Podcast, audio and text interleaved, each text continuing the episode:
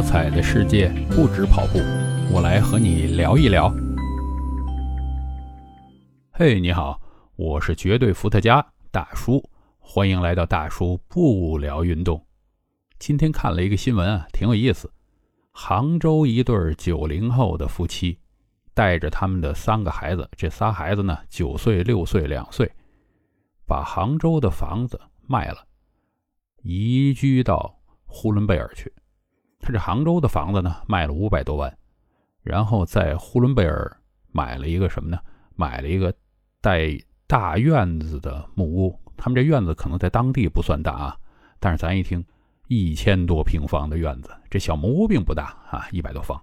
因为他们之前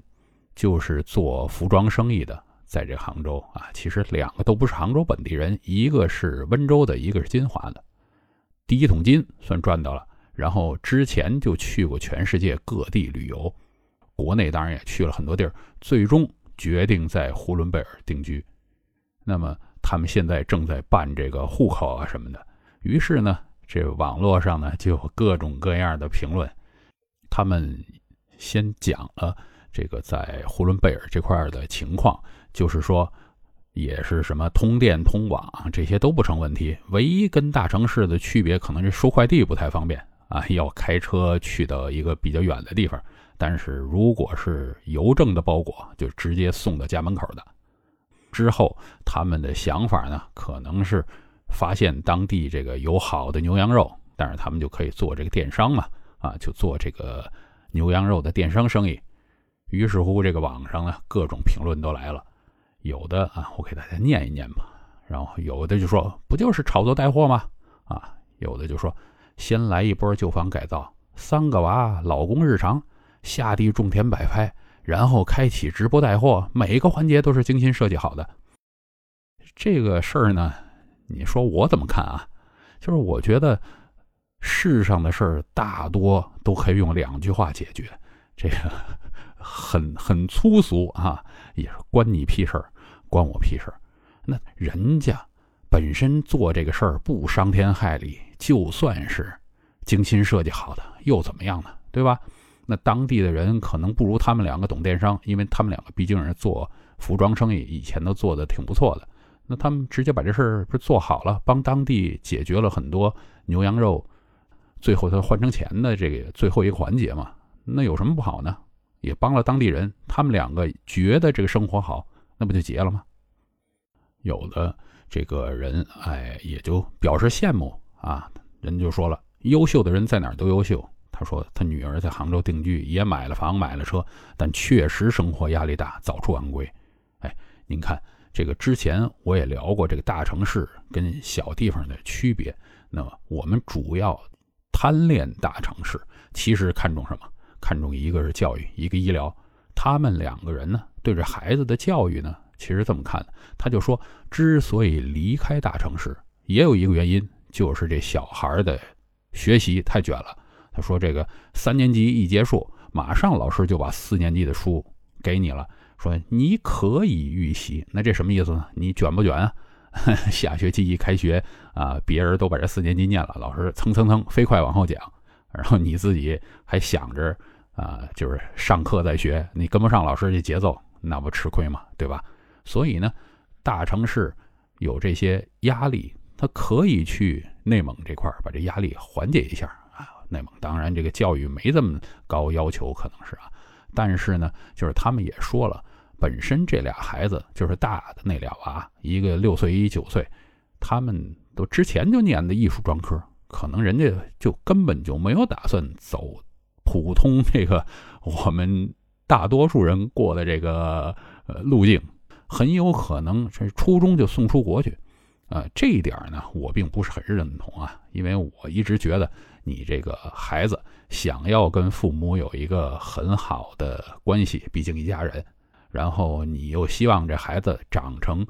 你不讨厌的样子，那应该是在父母身边养到一定的年纪啊，咱们再说分离。当然我从来不说这孩子就属于父母该分离，我们就是陪伴他走人生最开始这一段路。他们有这种决定也没有伤害到别人，那由他自己去想。然后他们的父母呢，双方的父母都说挺支持他，那说明什么？他们还年轻。这个如果是我，你说我现在舍不舍得去这么偏远的地方啊？虽然说这个经济也不差啊，交通也能够通大城市，不太麻烦，但是相对来讲偏远嘛，我是不舍得，因为这个时候万一万一，哎，我跟我太太两边这个父母有点什么急事儿，我们现在这几小时之内我就能赶到他们的身边，对吧？你这个现在什么高铁飞机这么方便，随时就走了。但是像他们就麻烦一点了，他们可能就是仗着现在这个年轻啊，父母身体也相对来讲比较好，他们敢于这么去做这件事。所以而且他们年轻，也不是很在乎这个医疗系统的保障，他们现在是呃没灾没病的，这样是不是？所以这是他们的有利条件，并且呢，我也羡慕人家很早的就赚了第一桶金。那都说了，人家这个全世界都溜达过了，看了那么多地方，把杭州的房子卖了，您想五百万到这儿买了这个房子，他也说这儿的房子跟他们这什么市区的房子相当。他介绍市区的房子多少钱？二十到四十万，等于他又拿着一大笔启动资金到这儿做这牛羊肉的生意。那我觉得挺好啊，我只有羡慕的份儿，人家又没做什么伤天害理的事儿。大家这个网上呢，我总觉得现在有很多这个戾气比较重啊，看着见不得别人好这个意思，自己做不到，你不能阻止人家去做一些人家想做的事儿嘛。他这么做，说实在的，就算是啊炒作啊，我在那块儿靠带货、直播什么做生意赚钱。过两年我再离开内蒙，这有什么的？现在的年轻人这个选择多很多。其实之前大家都在那儿抱怨，哎呀，这一户口把我困死在这儿。但是人家现在不需要这个户口把一个人困死在一个地方啊，到了更多的地方，有更多的丰富多彩的这个生活，干嘛不好呢？是不是？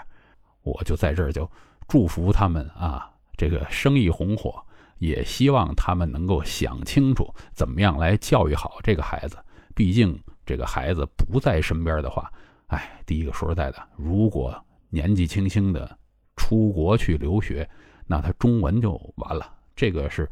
大家谁也别在这儿这个反驳这点，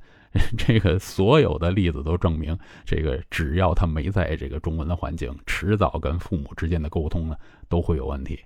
咱们祝福啊，就这样。哈哈哈，今天呢，跟你分享一下这个故事，我觉得现在的年轻人真是敢想敢做，不错啊。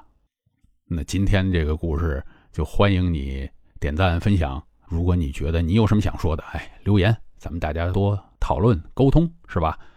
就之后呢，咱们继续的不聊运动。